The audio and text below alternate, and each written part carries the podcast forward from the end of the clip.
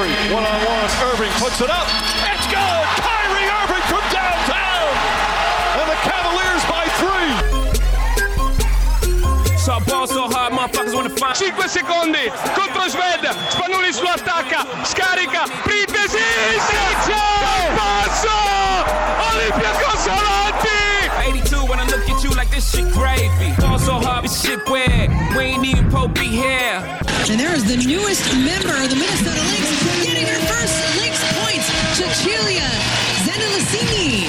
Tyson, Jordan, game six. Ball so hard, got a broke clock, rollies that don't tick tock. Backdoor Podcast. That's what I'm talking about. Amici di Backdoor Podcast, benvenuti. Questa è la puntata numero 122 del programma e l'ultima per questa terza stagione, mh, perlomeno nella versione canonica, ovvero quella della classica mezz'oretta di pallacanestro, di storie, di aneddoti, di retroscena con un ospite. Perché voi direte, se già ve lo state chiedendo, vi tiro le orecchie, ma se non lo sapete, ve lo dico ovviamente io adesso. Mercoledì 25 luglio dalle ore 21 ci sarà la Backdoor Night Summer Edition, ovvero l'ultima puntata, quella veramente l'ultima della stagione numero 3 di Backdoor Podcast al Mind the Gap in via Curtatone 5 a Milano. Sarà live con la redazione di www.backdoorpodcast.com che verrà interpellata man mano sui propri feticci, quindi ci saranno storie, aneddoti, retroscena di della nostra redazione che ha seguito la pallacanestro ovviamente tutta durante la stagione ma ha le proprie, le proprie debolezze, le proprie inclinazioni e soprattutto gli argomenti che piacciono di più. Quindi saranno uno a testa daremo un tempo e ci verrà raccontato tutto quello che è all'interno di quell'argomento che ovviamente vi sveleremo solo alla serata al Mind the Gap in via Curtatone 5 a Milano e andremo diritti per tutta la serata parlando di pallacanestro e poi se vorrete ovviamente ci saranno le vostre domande, le vostre curiosità, potrete festeggiare con noi il, il finale di questa terza stagione. Ovviamente perché vi dico festeggiare? Perché abbiamo messo a disposizione oltre che il Mind Gap anche un menu formato da patatine birra e panino a 15 euro. Quindi qualsiasi panino prendiate anche con un lingotto d'oro dentro 15 euro per voi e al termine della serata solo chi avrà prenotato il tavolo quindi affrettatevi a chiamare il Mind the Gap o prenotare tramite i social network prenotate un tavolo e Backdoor Podcast vi offrirà il ciupito finale, quello per fare il brindisi del saluto a questa terza stagione. Quindi le, le direttive sono abbastanza chiare. Prenotate Mind the Gap in via Cortatone 5 a Milano, ovviamente in collaborazione con Racker Park Basketball Store.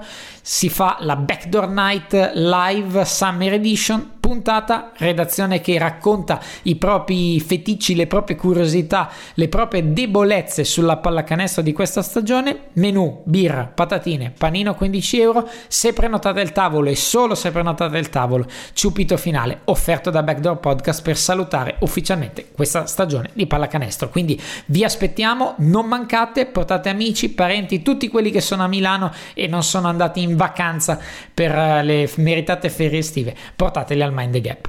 Ora è veramente il momento di entrare nel vivo della puntata perché qui si parla di basket, si parla di basket che ci riguarda direttamente, ovvero di nazionale italiana con pro e contro dell'ultima eh, sortita per le qualificazioni ai mondiali, qualche polemica, qualche screzio, qualche analisi tecnica più di una per eh, valutare la situazione e lo facciamo con Dario Ronzulli, un gradito ritorno da RMC Sport. Io non posso che dare il benvenuto, anzi bentornato a Dario Ronzulli. Grazie, grazie Simone, è un piacere anche perché voglio dire era l'ora, eh, intervistato chiunque, Pediconi, Cavagnera, Carchia, gente a caso e a me non mi avevi ancora richiamato. Eh beh sì, Quindi- beh, però tu sei al bis, eh, cioè, diciamolo, diciamo le cose come stanno. Non tutti hanno avuto l'onore del bis.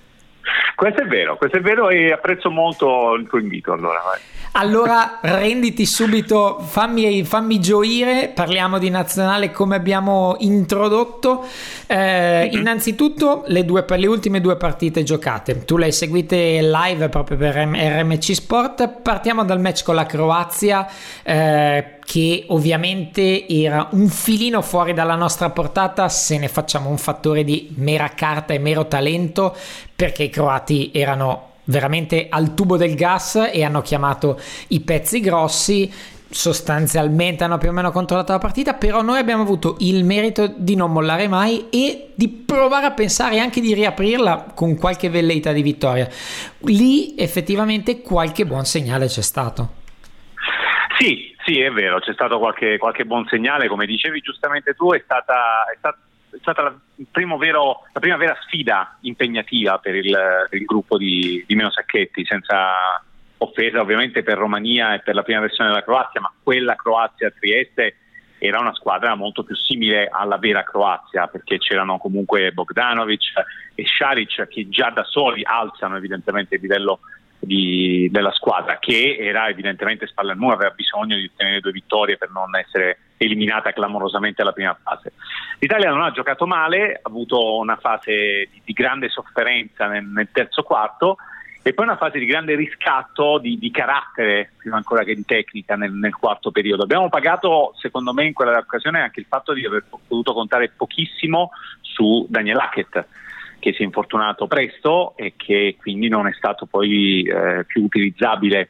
Ha giocato se non ricordo male poco più di 4 minuti. E quella è stata un'assenza pesante evidentemente perché già questa era una squadra con, eh, con poca esperienza internazionale. In più il neogiocatore del Sesca fuori dopo 4 minuti chiaro che da quel punto di vista abbiamo, abbiamo sofferto. Però devo dire che poi la squadra eh, è stata, stata, molto brava a rientrare in partita, magari è mancato un po' di lucidità nel completare la rimonta, come spesso accade in situazioni del genere, però l'impressione ecco, nel complesso eh, contro la Croazia Trieste è stata sicuramente molto positiva. Hai citato Hackett, farei un incipit ovviamente per Daniel, fresco, fresca firma con il CSK a Mosca, come giustamente tu hai accennato, ennesima eh, avventura, questa veramente con grande che viviamo, io vivo con grande interesse, ma vive tutto probabilmente il movimento italiano perché Hackett al CSK a Mosca è un bel traguardo per lui personalmente e potrebbe essere ancora più motivo di rilancio in una squadra che ambisce ad alti livelli in Europa. Sappiamo che Daniel ci può stare, ci può stare in determinati ruoli, ovviamente non gli si può chiedere di gestire, di portare, cantare e portare la croce, ma io credo che in una logica di CSK con compiti precisi e con l'agonismo di cui dispone potrebbe essere veramente un capitolo importante della sua carriera. Guarda, è un giocatore che è decisamente molto più maturo rispetto a qualche anno fa, rispetto anche alla sua esperienza milanese e tutto sommato anche rispetto all'anno in cui a Siena fece, fece faville portando la squadra allo scudetto del 2013. È un giocatore molto più sicuro anche dei propri mezzi e qui credo che, sia, che c'entri molto la, l'esperienza comunque all'estero che ha avuto, prima all'Olympiacos e poi al Bamberg. Se non fosse così sereno anche dal punto di vista privato, sappiamo anche del recente matrimonio che è stato anche un evento piuttosto mediatico per il nostro basket, però ecco al di là del gossip è certamente un altro elemento di, di tranquillità interiore per Daniel Hackett. E se non avesse tutto questo non credo che avrebbe recuperato con così tanta forza ed energia dagli infortuni che ha avuto.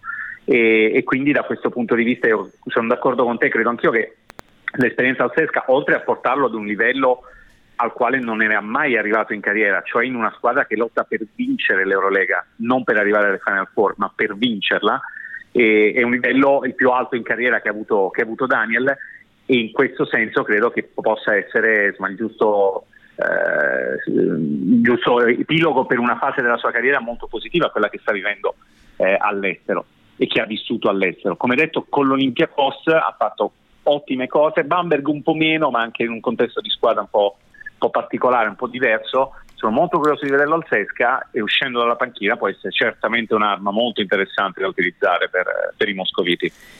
E tornando al match appunto contro la Croazia, eh, si infortuna dopo 4 minuti, quindi di lui si può dire ben poco. Si può dire qualcosa invece di Abiabas, che è stato sostanzialmente colui che ha suonato la carica se vogliamo, non eh, magari con cattiveria, quasi casualmente, poi ha preso gusto, ha segnato qualche tiro e soprattutto ha messo la carica che gli si è vista in nazionale in alcune situazioni, gli si è vista molto meno anche alla luce del tempo che ha, passato in campo in quel di Milano.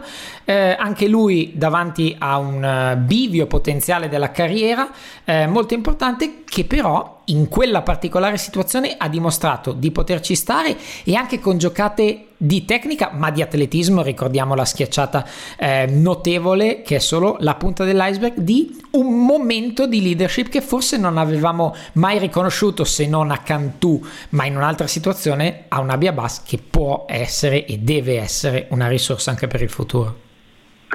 Guarda, non solo la partita con la Croazia Trieste, ma ti direi soprattutto la partita eh, a, a Groningen con l'Olanda, che è stata decisamente una partita bruttina, possiamo dire. mettiamola così? Vabbè, mettiamola così. Mettiamola, mettiamola così, vai, bruttina degli azzurri, poi magari ci torniamo con più calma.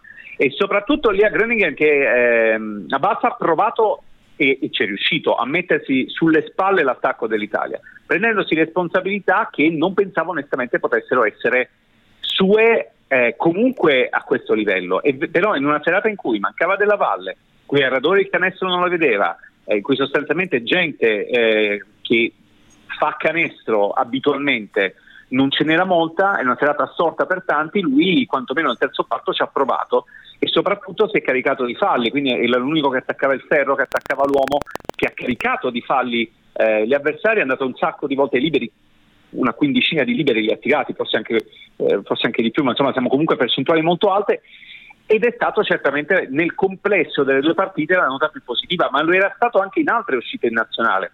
O c'è un feeling particolare con Sacchetti, oppure, ma l'una non esclude l'altra, eh, in nazionale evidentemente Abbas ha quelle responsabilità che nel club per mille motivi non ha avuto, eh, con, con Milano intendo, e invece di cui lui evidentemente ha bisogno per poter rendere. Infatti sono molto curioso di vedere quale scelta prenderà adesso per la sua carriera, probabilmente Brescia, così si vocifera, e Brescia potrebbe essere un buon ambiente anche dal punto di vista tecnico per vedere una Bass eh, più responsabilizzato in attacco, perché io comincio a credere che lui abbia bisogno di questo, cioè di sentirsi responsabilizzato, di sentirsi parte vera dell'attacco non solamente perché è grosso e salta, ma anche per eh, altre caratteristiche di, di tiro che può avere. Eh, e quindi sono state due partite da questo punto di vista che hanno dato continuità a quanto fatto vedere nelle altre uscite con la nazionale. Il suo valore, secondo me, è lì da vedere ed è stato lì da vedere per tempo. Probabilmente non è il tipo di giocatore che è in grado di, eh, o perlomeno non è ancora in grado, e questo l'ha dimostrato con tutti i problemi di Milano, ma lo ha dimostrato anche lui in prima persona, di fare fatica ad uscire ed essere un, uh, un impatto istantaneo dalla panchina. Probabilmente quello che dici tu è giusto, ovvero eh, sentirsi responsabilizzato. Sentirsi responsabilizzato significa che magari lui può sapere di poter sbagliare qualcosa, di poter anche magari eccedere se vogliamo, e, e questo potrebbe fare la differenza del mondo se dovesse andare a Brescia prendendo quello che idealmente è stato lasciato da Michele Vitali potrebbe essere innanzitutto per l'ambiente innanzitutto per lui innanzitutto per la sua carriera oltre alla, all'ambito italiano un grande passo avanti che però poi dovrà farlo arrivare a quel livello in cui quello che serve alla squadra, lui deve essere in grado di farlo. Se serve essere un backup di una grande squadra ed entrare per 10 minuti, magari sparpagliati in tre entrate e essere importante, dovrà riuscire a farlo. Probabilmente è una questione di consapevolezza, probabilmente anche magari di un pochino di esperienza e di convinzione in più. Chi di convinzione invece ne ha da vendere, Nico Magnon, e qui tu che l'hai visto dal vivo da Groningen passando alla partita con l'Olanda, ti chiedo qual è stata la percezione di un ragazzo che tutti aspettavano da un certo punto di vista, una ventata di nuovo, bene, punti, ma soprattutto quello che piace è la faccia tosta.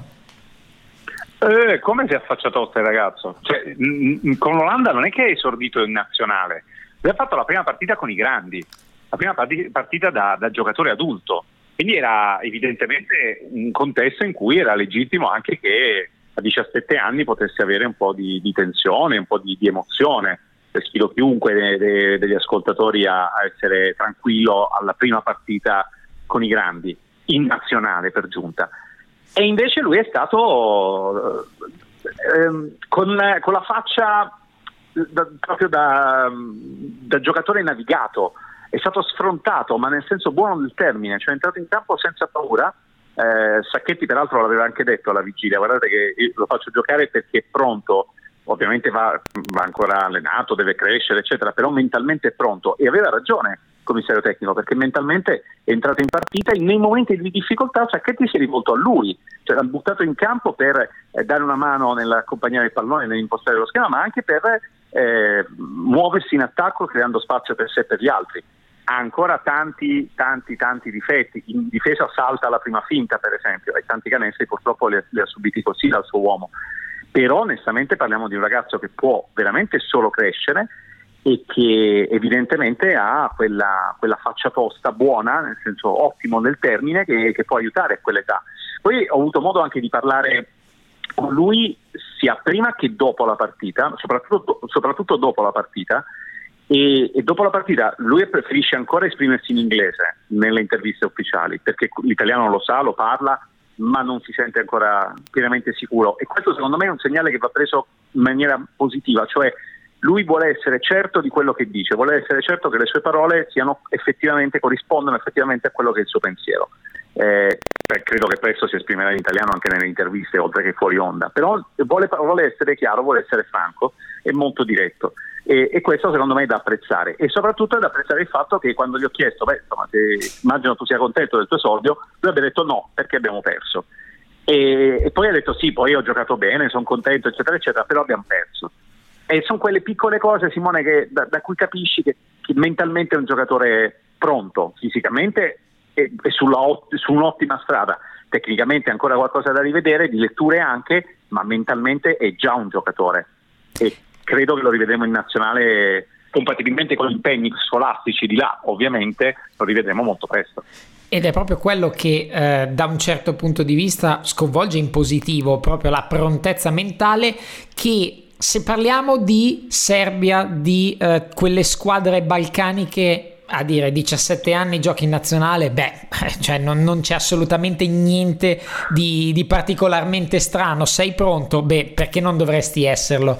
Però per noi, per la nostra realtà, per la nostra anche logica di pallacanestro, senza entrare nelle solite polemiche, eh, è importante ed è quasi eh, una ventata d'aria fresca proprio verso il nostro movimento perché lui è stato sfrontato nel modo giusto, nel, nell'approccio eh, da grande, ma nel modo giusto, mai rispettoso, ma convinto dei propri mezzi e convinto di quello che si doveva fare, che poi è risaltato di più in una partita dove non, ha, non sembrava funzionare veramente niente, può essere, ma sicuramente qualcosa di buono l'ha inserito e a tal proposito le parole di Sacchetti sono sintomatiche. Io credo che Sacchetti sia la persona giusta per questo momento storico della nazionale e soprattutto per questo momento in cui i big non ci sono stati, quindi si è dovuto trovare a lanciare, a responsabilizzare, a far fare dei passi avanti a giocatori che magari non se lo aspettavano perlomeno in nazionale. Non so cosa ne pensi tu, però al netto delle due sconfitte credo che a livello di logica, di personalità, di modo di intendere la pallacanestro, Meo sia la persona giusta al posto giusto. Sì, e soprattutto in questo momento in cui eh, abbiamo bisogno di recuperare più eh, talento possibile perché non ne abbiamo tantissimo, non è molto diffuso e abbiamo bisogno però che questi ragazzi, Menion, ma penso anche ad altri che hanno assaggiato la nazionale in quest'ultimo ritiro, Davide Moretti per esempio, eh, abbiamo bisogno che questi ragazzi diventino presto protagonisti, anche in maglia azzurra, perché tecnicamente ne abbiamo bisogno, anche dal punto di vista dell'immagine ne abbiamo bisogno. È chiaro che Nico, anche per i capelli rossi, perché eh, spicca in campo, anche solo per quello, eh, non credo voglia diventare un personaggio con la P maiuscola, credo che gli interessi zero, però può essere una bella faccia da proporre eh, per il basket italiano, quindi anche dal punto di vista del, tra virgolette, marketing, abbiamo bisogno di questi, di questi ragazzi e la strada secondo me è quella giusta. Guarda, il, uno dei lati, io sono profondamente contrario al calendario FIBA, al nuovo calendario FIBA, per mille motivi. Però se devo andare a trovare uh, dei lati positivi, che come in tutte le cose della vita ci sono, evidentemente, o quasi tutte cose, le cose della vita ci sono, ecco, uno dei lati positivi è questo, cioè che si parla di nazionali anche durante la stagione e non solamente d'estate. E per un movimento come quello italiano male non fa, male non fa. Uh, quindi da questo punto di vista, eh, compatibilmente ovviamente col fatto che Nico Magnon a, a novembre e a febbraio non ci sarà e forse neanche a settembre, perché evidentemente ha altro da fare. Eh, I giocatori migliori in Eurolega non ci sono, però comunque il lato positivo è che almeno di nazionale si parla durante, durante l'anno. E, e, ragazzi come Nico, come Nico Magnon, sono quelli su cui dobbiamo gioco forza puntare.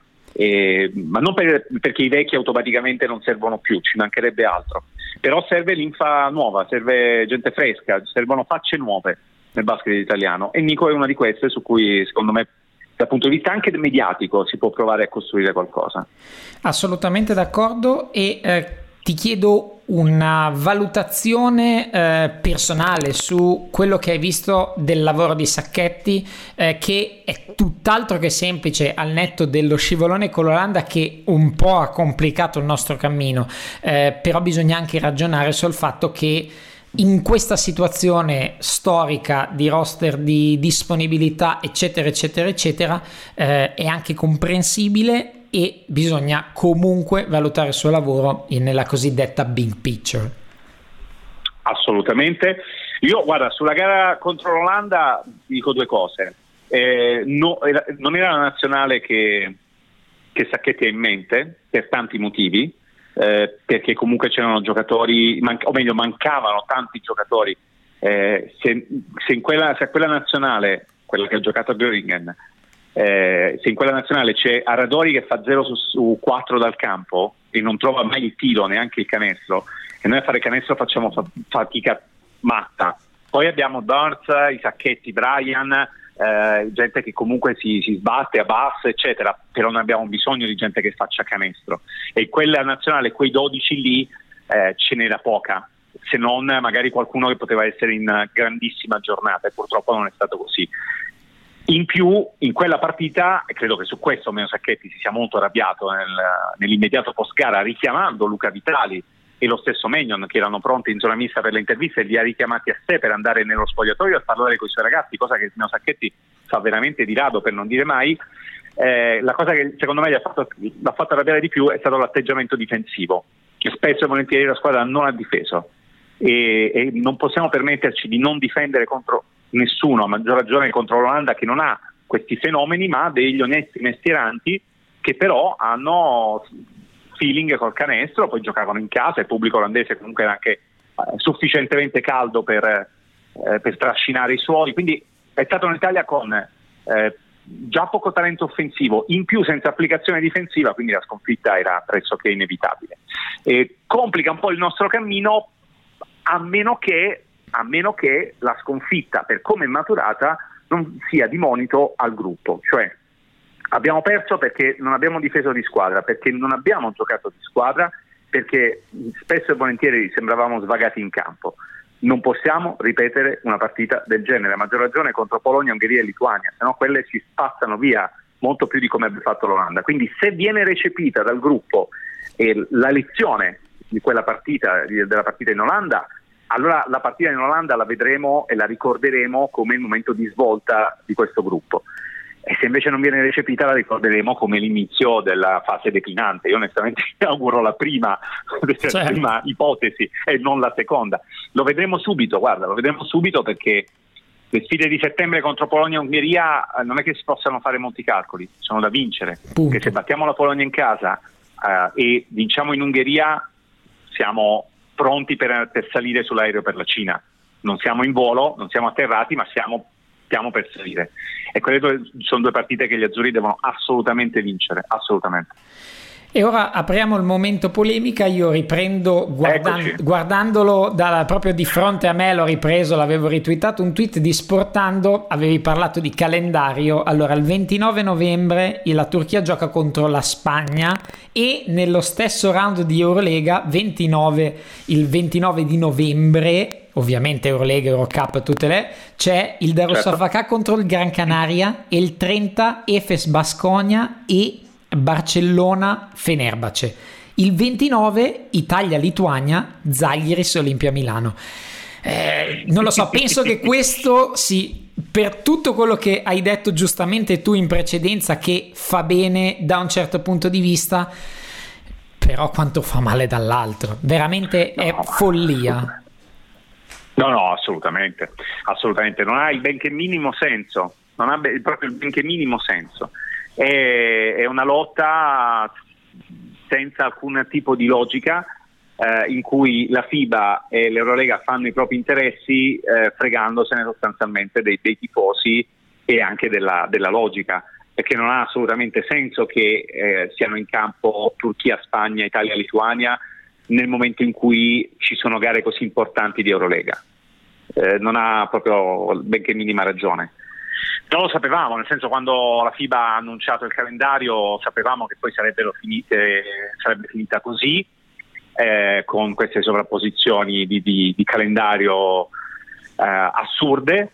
Ripeto, lato positivo, soprattutto per un paese come l'Italia, è che di nazionale, eh, che poi attira comunque molto di più rispetto ai singoli club i non appassionati di basket, che di nazionale si parli anche durante l'anno però poi dal punto di vista tecnico e prettamente di campo è una situazione eh, assolutamente rivedibile. Io non so fino a quando potrà durare, dico la verità, perché qui così secondo me ci perdono tutti. Eh, prima o poi dovranno trovare un accordo le, le, le due componenti. E, ne va anche dell'interesse stesso della, de, della qualità ovviamente del, del, gioco perché un conto è vedere Turchia-Spagna con i giocatori che, possono, che Turchia e Spagna possono convocare senza quelli di Eurolega e gli NBA. Un conto è vedere Turchia-Spagna con gli NBA, con i giocatori di Eurolega. Eh, eh, cioè, sono due mondi completamente diversi. La Croazia, se non avesse chiamato Bogdanovic e Saric, non, sa- non si sarebbe qualificata quasi certamente. Alla FIBA sta bene questo, cioè rischiare di non avere le migliori squadre, visto che il ragionamento che fanno non è non è tecnico, non è cestistico, ma è economico, conviene davvero? Secondo me no. Eh no. E quindi da questo punto di vista prima o poi dovranno trovare. Poi è chiaro che le super big tipo la Francia, la Spagna, tutto sommato anche la Turchia, magari riescono comunque a qualificarsi, però rischiano seriamente di non andare al mondiale squadre che invece hanno, che non sono magari di grande appeal, ma che hanno giocatori di grande, di grande fascino. Io penso per esempio alla Slovenia che è campione d'Europa in carica, ma che dovrà fare in questo secondo turno una rincorsa pazzesca per qualificarsi e quindi rischiamo di avere un mondiale senza Luca Doncic. Io non so se alla FIBA sta bene questa cosa qui, perché poi il campo è vero, il campo dice, magari dirà che la Slovenia non si è qualificata e il campo è giudice supremo, per carità, ma c'è anche da dire che la Slovenia la squadra completa non l'ha mai potuta schierare. È, è veramente, tutto questo è veramente folle e eh, se possiamo pensare che la, la questione NBA sia, sia, da mettere da parte, eh, in realtà poi possiamo anche pensare che eh, i giocatori NBA possiamo lasciarli anche via, possiamo pensare di farlo.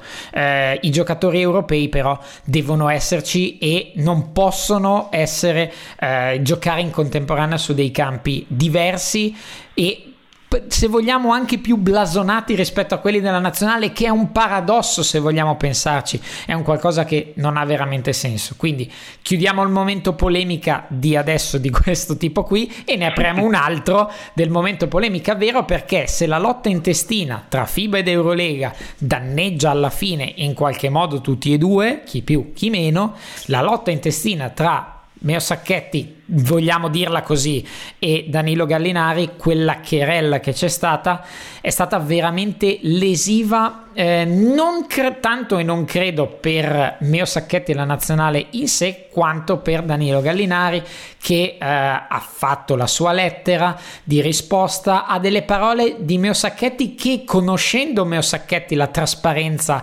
eh, anche la ruvidità nella trasparenza che lui ha sempre avuto, ha sempre mostrato nella sua carriera, viene da pensare che le sue parole non siano inventate. Eh, questa è l'idea che mi sono fatto io e quindi totalmente esterna ai fatti e totalmente possibilmente fallace. Però viene da pensare che una situazione, un coach che non interpella Danilo Gallinari non esiste, che riceva determinate risposte e un cambio di programma può succedere. Insomma, questa cosa poteva essere magari gestita internamente, ma non siamo qui a fare il processo. Di certo ne usciamo male tutti. No, facciamo il processo, dai, divertiamoci un po'. facciamo il processo. Santi Licheri. Abbiamo, abbiamo le dichiarazioni di Sacchetti che dice sostanzialmente Gallinari mi ha risposto a monosillabi, più o meno è quello il senso. Gallinari che dice ma io veramente ho, sono, credo di essere stato chiaro con, con CT, non, eh, eh, non, volevo, non avevo la possibilità di giocare eh, con la nazionale, ma io la nazionale ci tengo.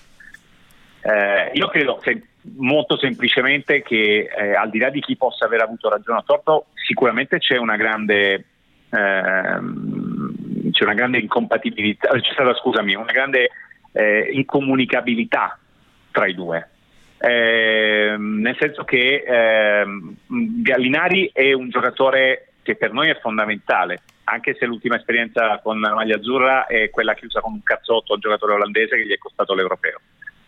Però per, per, il discorso che facevo prima abbiamo bisogno di facce nuove, ma abbiamo bisogno anche di, di tutti i nostri talenti e Gallinari è un, nostro, è un nostro talento. Che lui non abbia dato la disponibilità a giocare con Croazia e Olanda, secondo me era abbastanza prevedibile. Eh, a settembre, che, che lui esserci, mi sembra abbastanza normale, scontato. Il problema sta magari nel e quello lo sanno solo Racchetti e Gallinari. Eh, cioè io più che sulla, sulla, sostanza andrei sulla forma, eh, nel senso che no, non è uno scandalo che Gallinari abbia detto, per come la vedo io, abbia detto coach, io ora non ce la faccio, a settembre devo andare a Los Angeles e i Clippers non mi danno la eh, libera uscita, eh, alla nazionale non, non posso dedicarmi. Non, non, lo vedo come uno scandalo, se sono state queste le parole. Il problema è magari è come sono state dette e allora può esserci stato questo problema di, di comunicazione tra le parti.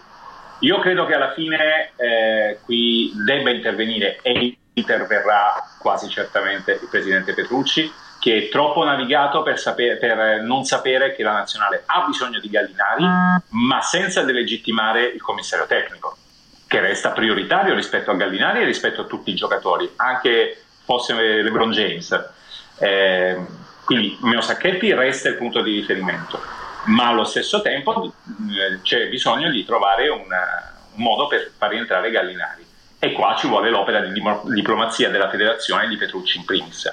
Io credo che sarà difficile per settembre, ma proprio per un problema di, di, di tempistiche, oltre che di impegni, a vedere Gallinari in maglia azzurra. Ma io credo che entro settembre la, la, la diplomazia della, della FIP possa mettersi in moto per portare una pace tra Gallinari e Sacchetti, dando però priorità al commissario tecnico, come è giusto che sia.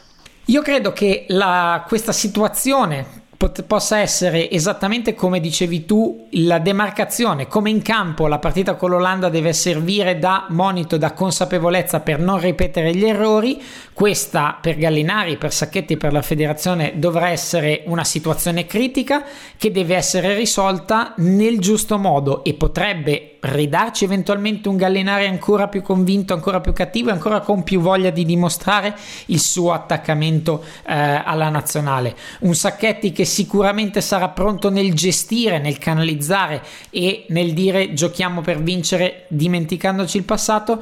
Sarà importante l'opera diplomatica della federazione perché sicuramente non possiamo fare, non ci possiamo permettere di fare a meno di Danilo Gallinari. Da un certo punto di vista neanche Danilo Gallinari può permettersi di eliminare completamente la nazionale, cosa che non vuole fare ovviamente dalla, e lasciare con quel ricordo del pugno che dicevi giustamente tu. Bisognerà essere bravi a gestirla, a eh, comunicare meglio di quello che si è fatto fino adesso e ovviamente riavere lui e tanti altri talenti. Ora per la seconda fase ti, do, ti, dico un come la vedi, cosa, cosa, pensi succederà, posto che la Lituania ha già il biglietto, come dicevi tu, è già sull'aereo ancora prima di cominciare, due partite principali a settembre, come giustamente accennavi tu, due vittorie valgono veramente mezzo biglietto, eh, però anche gli scontri con la Lituania quali che siano, in quale momento siano, indipendentemente da tutto, saranno importanti per dirci molte cose su questa, sul progresso di questa nazionale. No, assolutamente saranno, saranno, importanti, sono tutte importanti queste partite, eh, anche l'ultima che andremo a giocare in Lituania e che spero possa essere influente per la qualificazione perché l'abbiamo presa prima di quella sfida, saranno comunque importanti per, per il gruppo, per la crescita e, e, anche per allargare il numero di giocatori su cui magari può, può contare Sacchetti nel momento in cui deve andare a scegliere poi per la squadra per l'europeo. Eh, per il mondiale, chiedo scusa. Il discorso qual è? È che il calendario ci viene incontro, nel senso che eh, i nostri punti di riferimento sono evidentemente Polonia e Ungheria, dobbiamo fare la corsa su di loro. E visto che abbiamo comunque il vantaggio della, degli scontri diretti sia con, con l'Olanda che con, con, la Croazia, quindi dobbiamo fare corsa su Polonia e Ungheria e affrontarli subito, affrontarli subito ci permette di poter contare magari su Datome e Melli e non sarebbe male, magari anche su Hackett e non sarebbe male, quindi già con una nazionale evidentemente più forte. E, e se invece avessimo dovuto affrontare la Lituania subito, beh, magari quello sarebbe stato un problema perché noi al completo siamo comunque inferiori alla Lituania, non al completo. avere la Polonia in casa e poi andare in Ungheria credo sia il calendario migliore che ci potesse capitare dovremmo fruttare, farlo fruttare assolutamente, prenderci queste due vittorie e, e, e allungare in classifica. Poi eh, ovviamente non basterà perché bisognerà andare comunque a ottenere almeno un'altra vittoria in Polonia e forse anche battere l'Ungheria in casa, però, però quelle due partite sono fondamentali. Non, non, cioè non, non, si scappa, non c'è da fare troppi calcoli, allora possiamo vincere quella e magari perdere quell'altra. No, bisogna battere la Polonia e battere l'Ungheria. Stop eh, il, ritiro azzurro sarà molto lungo. Eh, per, pur giocando due partite, la comitiva azzurra si vedrà a fine agosto.